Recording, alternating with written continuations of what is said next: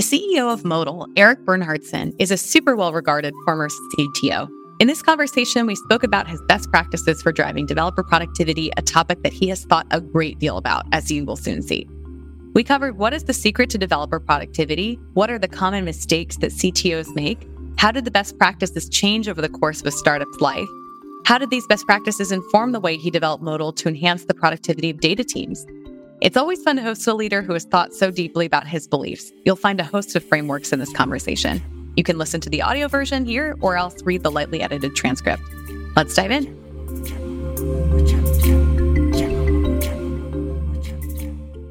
Erik, I'm so excited to have you on the podcast today to talk about developer productivity. Thanks for joining. Thank you so much. So, to start out, what is your background and what led you to start Modal? My, my background is I've been coding for for a long time. I think since the early nineties. Grew up in Sweden. I did a lot of programming competitions in high school. Uh, then after school, I ended up joining this early stage startup this obscure company doing music streaming, um, which was called Spotify. Uh, still is. So I, I, was there for seven years. Uh, built a lot of different things, mostly data related. In particular, I built a lot of the music recommendation system. Uh, then I left to end up with a different company. I was a, as a CTO called Better. I was there for six years, built up the tech team. Uh, it was kind of a wild story in itself. And then uh, left three years ago, four years ago almost. And, um, or three years ago, I started building my own startup, which is Modal, which is a startup building basically like a data platform in the cloud for, for data teams to, to build mostly AI related applications, but also all kinds of other stuff. Now, I know you have a lot of opinions about developer productivity. What would you say were the formative early experiences that shaped your views on how developers can be most productive? I, I think I've like shifted in both like positive and negative ways. Like, I, I think part of it is like, you know, being at like high growth startups and like seeing a lot of the good stuff and a lot of the bad stuff and like kind of being like frustrated. I think it's like shifted more than like, you know, seeing the good stuff, like being, you know, looking at other teams and saying, like, why are they doing it this way? Like, I, I bet, you know, you can do it this other way and it'd be much faster. And then starting to think about like, you know, like I would love to like kind of figure that's actually what brought me into management eventually. Like is, is I, I thought I felt like, you know, looking at, you know, how teams are run and how they're building code and shipping products. And I felt like I had a lot of thoughts and a lot of theories about how to do it faster. And, and so I, I really started deeply thinking about it. Uh, eventually like, you know, got this job as CTO where I like always felt like that was like my, way of like experimenting and meeting at a much larger scale with this.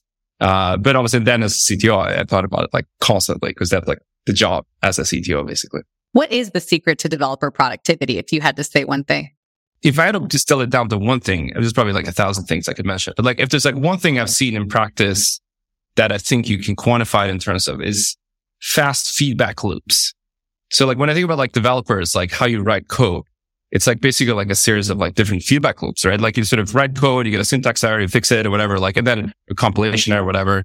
So that, there's like a sort of a second feedback loop there, like, you know, a minute maybe. And then it's like a slightly larger feedback loop of like, okay, like let's actually make the tests work. Or let's, you know, you know, actually let's implement the behavior correctly.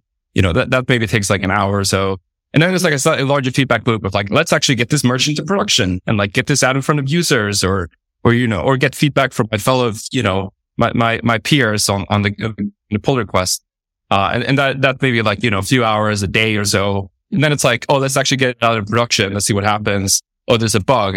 Crap. I have to fix it. You know, th- now we're talking like days, weeks, months, right? And so to me, a lot of like the, the, developer productivity comes down to like, how do you make those feedback loop tighter? Like, how do you take something that's like three days long and turn it into something that's like five hours? Then, or how do you take something that's five hours and turn it into one hour? How do you take something that one hour take, take turn it into 20 minutes? Kind of constantly thinking about the sort of, sort of size of these feedback loops, I think.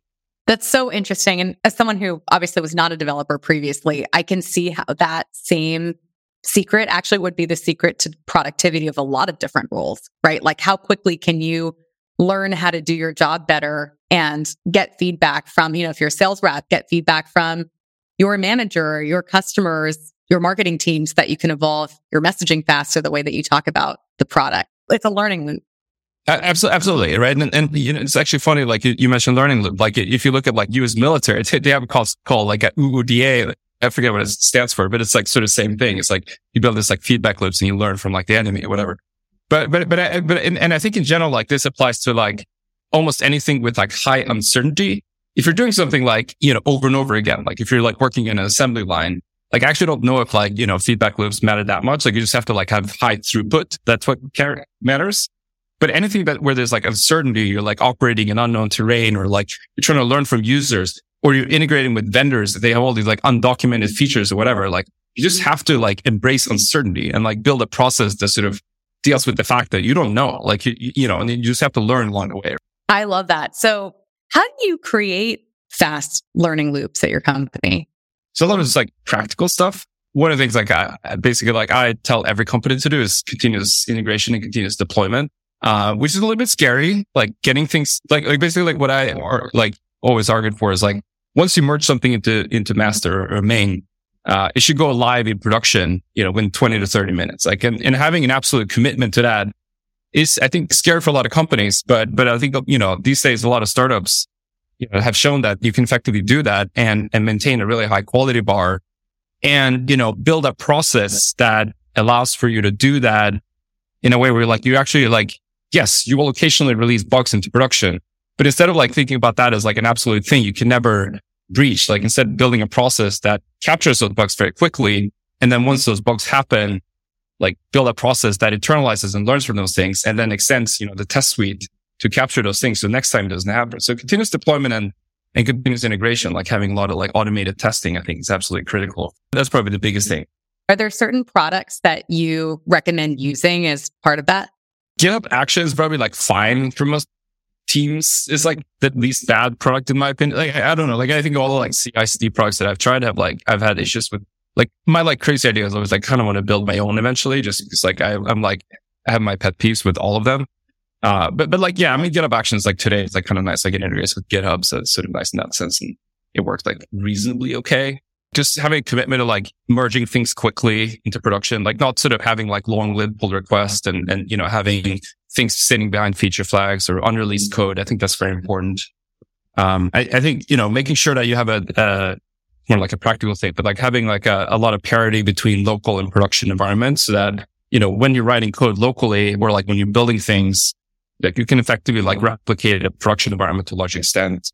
Uh, so that you know, like once it gets, you once you get something working locally, uh, they can get it working in production. This is like a very core thing about modal too. It's like basically like our approach to this is like, let's just always run things in production because with data teams, it's actually easier. Like you just like basically like turn the production environment into the like test environment. Obviously you shouldn't like reinvent the wheel. Like you should use vendors for almost everything you can, you know, which today is like, that's the art of software engineering. Like, you know, like software engineering in like the eighties, you have to build everything yourself in assembly, whatever. But like today, there's just so many products out there and like, you know, why sort of build something that like a vendor is effectively sold for you, right? Like, and that's actually being part of like being a CTO today, vendor selection and like picking things and like saying, no, we're actually not going to do this. We're just going to buy this product instead. Do you have a certain framework that you use for deciding whether to buy or build? I think the rule of thumb is like, is this a core competency or is this like secret sauce of the company?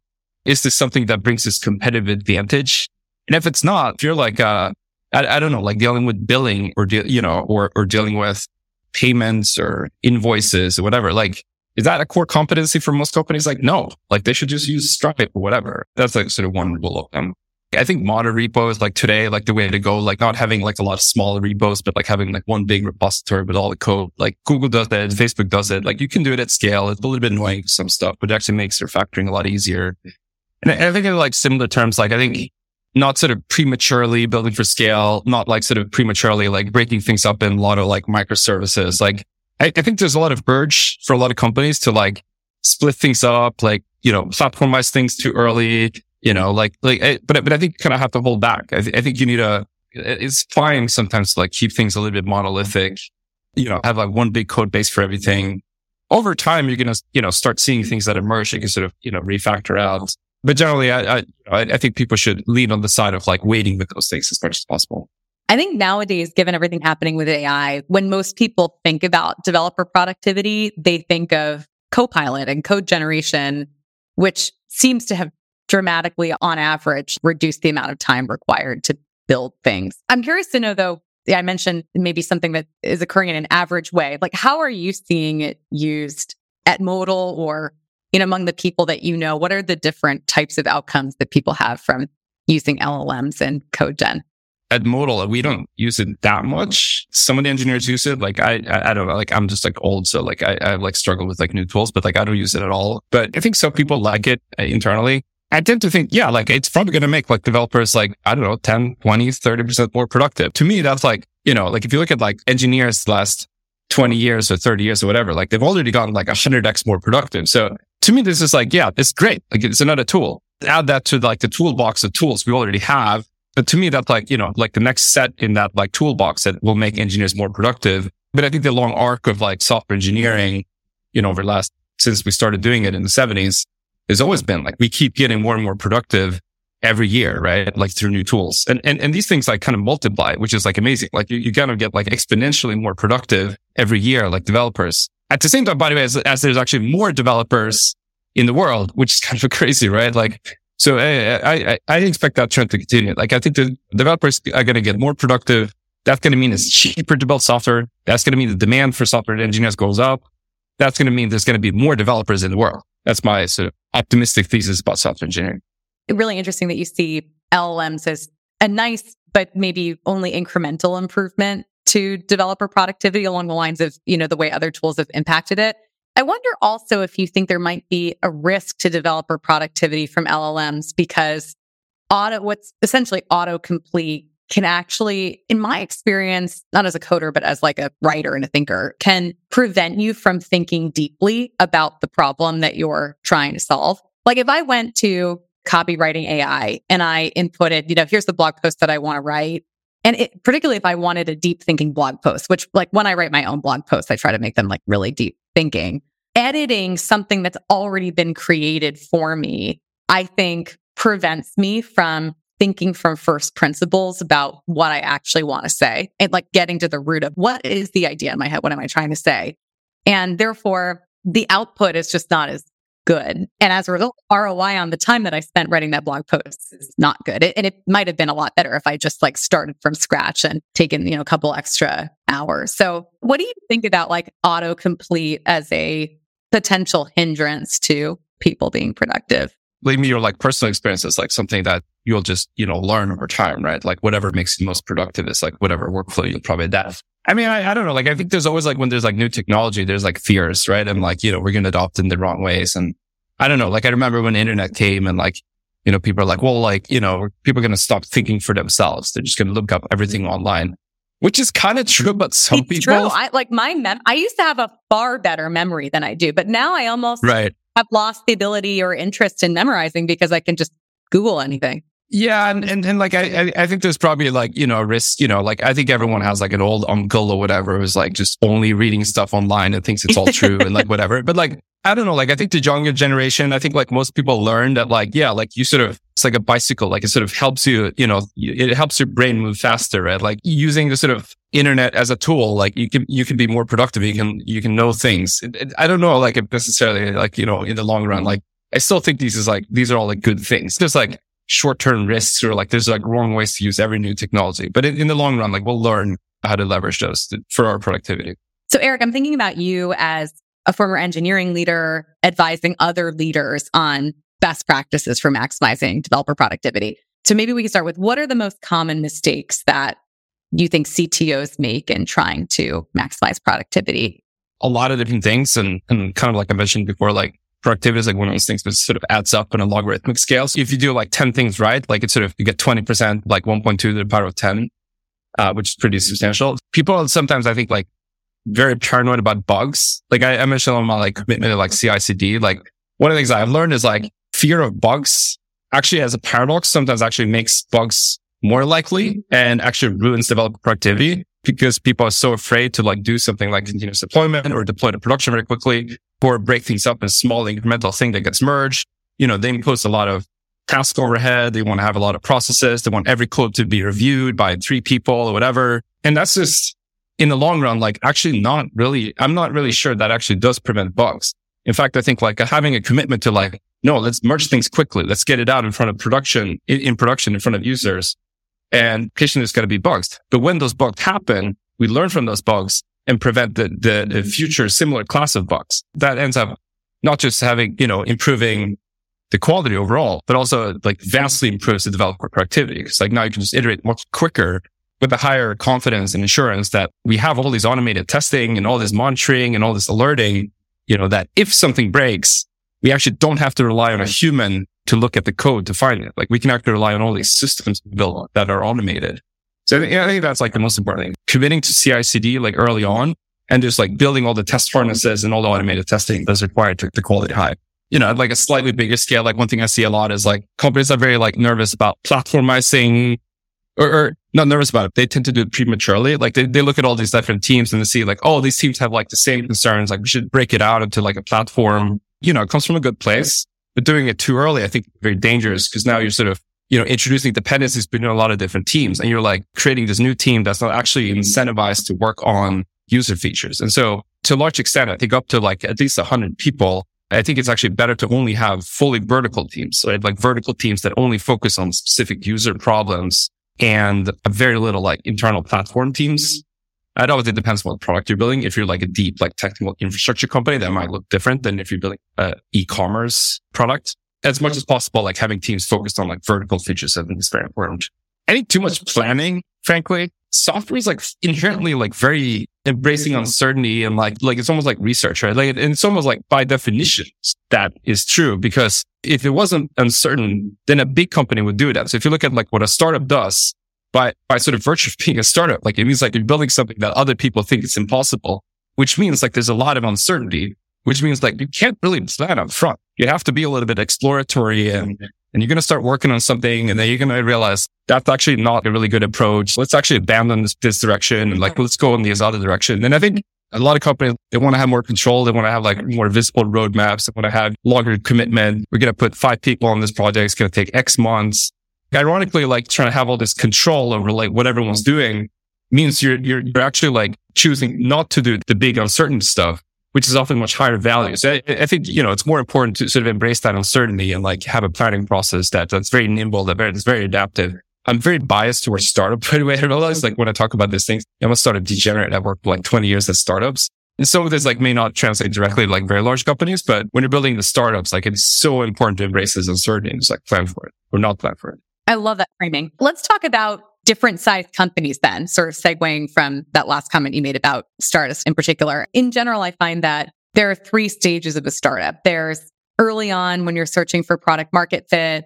Then there's building repeatable go to market motion. Then there's scaling that repeatable playbook. I didn't come up with these three stages. I think a lot of folks have talked about them. I'm wondering if you see different tactics for driving developer productivity at, in each of those stages. It's actually quite different. In fact, I think sometimes it's like opposing forces like what's actually good at one stage is actually really bad at another stage and vice versa.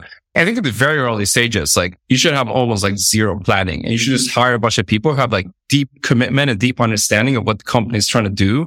And then almost like just like lean back and let them like self organize. If you find the right team, at a stage of 10, like they can like deeply internalize what the company needs to do. You can tell them the big priorities. This is like a little aspirational and like maybe naive. Some people may think, but what I found is like you can get pretty close to this naive ideal of letting people self-organize. If you hire the right people, like people have, you know, very entrepreneurial, very commercial. And I think at this stage also, it's like very important you lay the foundation, like commit to CI CD, for instance. I think it's like something that's very important to do early on. Commit to like incremental changes, commit to having the right production stack that, you know, makes it easy to like move fast with like a reasonable level of confidence. Obviously, once you get a little bit bigger, like it sort of changes. Once you start having 15, 20 engineers, you need to start having teams. You can't have everyone does everything at some point. You can have like one big team up to maybe 15 engineers, but then you need to start having teams. And th- that starts to make things a lot harder because like now people in each team, like they don't necessarily understand the whole picture anymore. Like, cause you're, you're basically telling them like you work in this team, you focus on this and you work in this team. And